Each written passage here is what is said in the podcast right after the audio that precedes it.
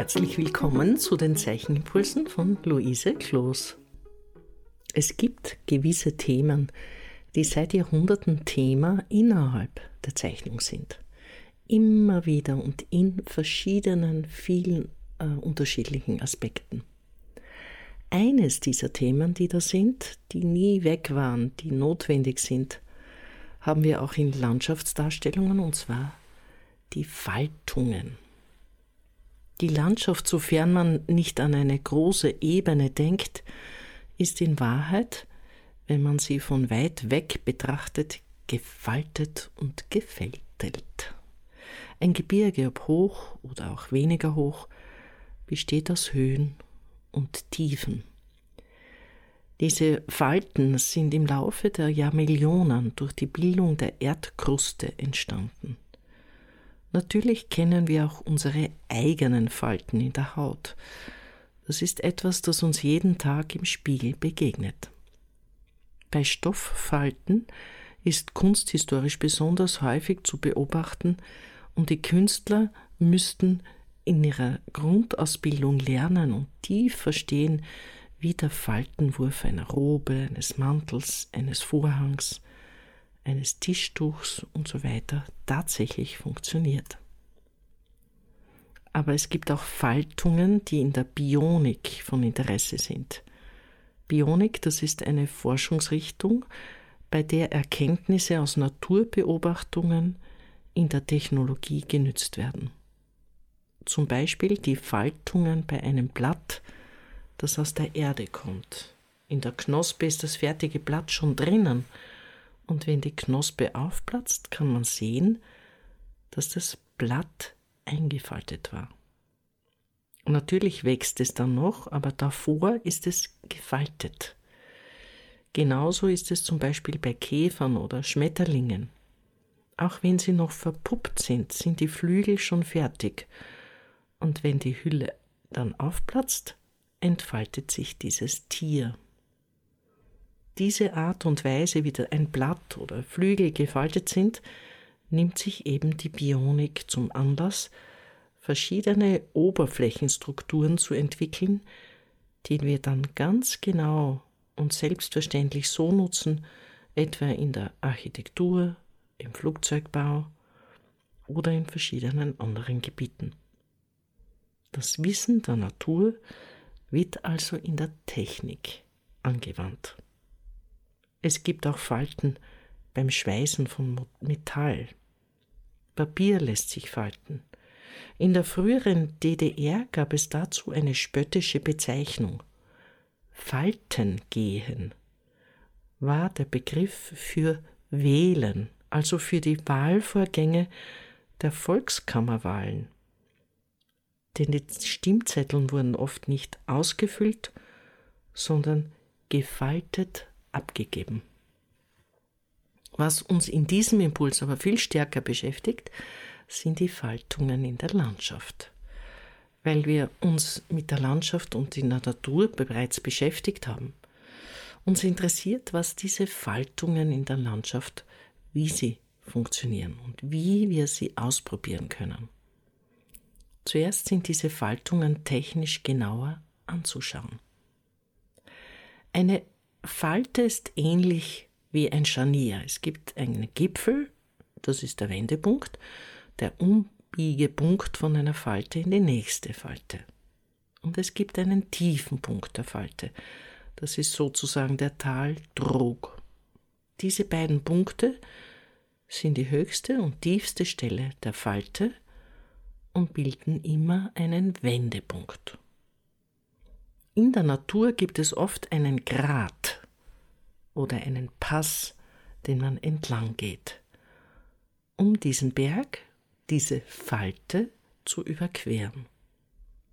Man fährt hinauf, es erhebt sich der Berg und dann geht es wieder hinunter ins Tal.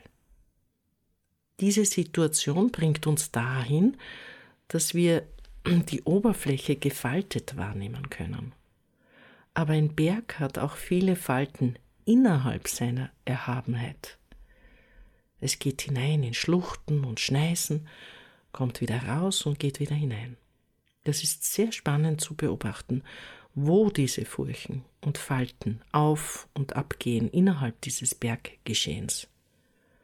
Aber auch das Innere in einer Landschaft ist gefaltet.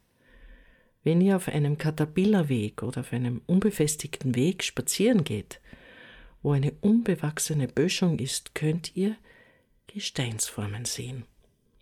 Da seht ihr dann die Schichten im Gestein und dass sie nicht immer gerade verlaufen, besonders wenn im Gestein schiefer ist, sondern diese auch gefaltet sind. Im Gestein selbst könnt ihr also auch diese Faltungen feststellen. Ihr seht, es gibt viele Beobachtungsmöglichkeiten, um Falten zu studieren. Findet für eure Faltungen zunächst ein paar Linien, die den höchsten Punkt der Falte darstellen. Es kann ein Grad von einem Berg sein, oder ihr studiert ein Stück Stoff oder ein Geschirrtuch, das ihr faltet, wenn euch das lieber ist. Ihr habt alle Möglichkeiten, aber ihr beginnt immer damit, als erstes die höheren Linien, dort wo der Grad der Falte ist, auf eurem Zeichenblatt zu markieren und die Falte festzumachen. Ihr könnt sehr einfach beginnen, nämlich mit einem Raster, so dass ihr durch diese einfache waagrechte und senkrechte Linienführung sehen könnt, wo ein Scheitelpunkt kommt und was die Linie in dieser Falte machen muss. Beobachtet genau, wie die Linie weitergeht. Danach könnt ihr eure Faltungen sehr schön frei erfinden. Wenn ihr in die Natur geht und mehrere Hügel oder schroffe Felsen oder das Gestein beobachtet, dann seht ihr, wenn diese Faltungen den Höhepunkt erreicht haben, tut sich dort etwas in der Struktur. Es faltet sich wieder in die Tiefe hinunter dann könnt ihr frei eine kleinteilige Struktur erfinden, die ihr überall anwendet. Ihr entwickelt sie wie eine Berglandschaft von oben, die sich faltet. Auch das Hell und Dunkel von hoch und tief könnt ihr sehr schön einsetzen. Genauso die Proportion von größer und kleiner in den Elementen, die eine Räumlichkeit vorschlagen. Eine Faltung ergibt immer auch eine perspektivische Linie, indem er nämlich eine Richtung innerhalb der Faltung einschlägt. Das soll euch zu abstrakten Lösungen verführen, um diese Faltungen zu studieren oder auch zu erfinden.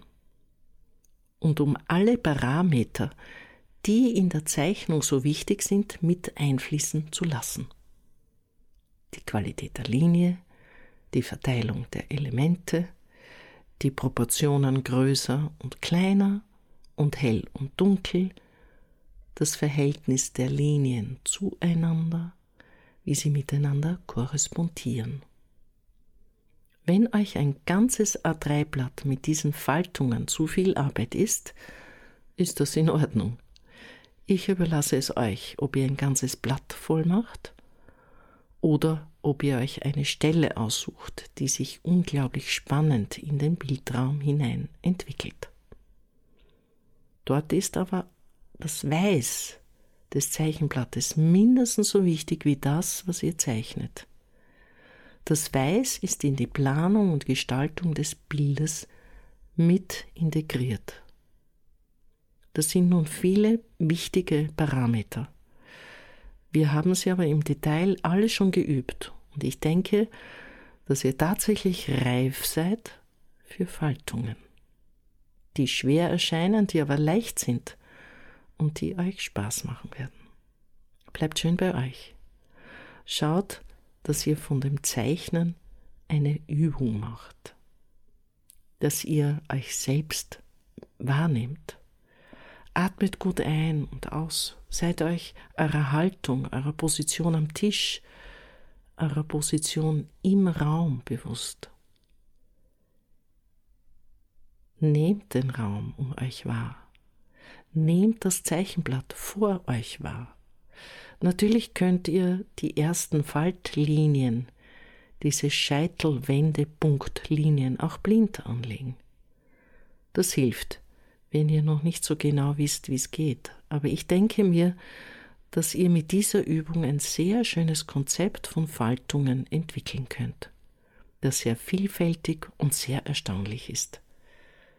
Ich wünsche euch, dass ihr selbst über eure Faltungen überrascht sein mögt. Und ich wünsche euch viel Spaß und Erfolg. Liebe Grüße an euch alle, eure Luise Kloß.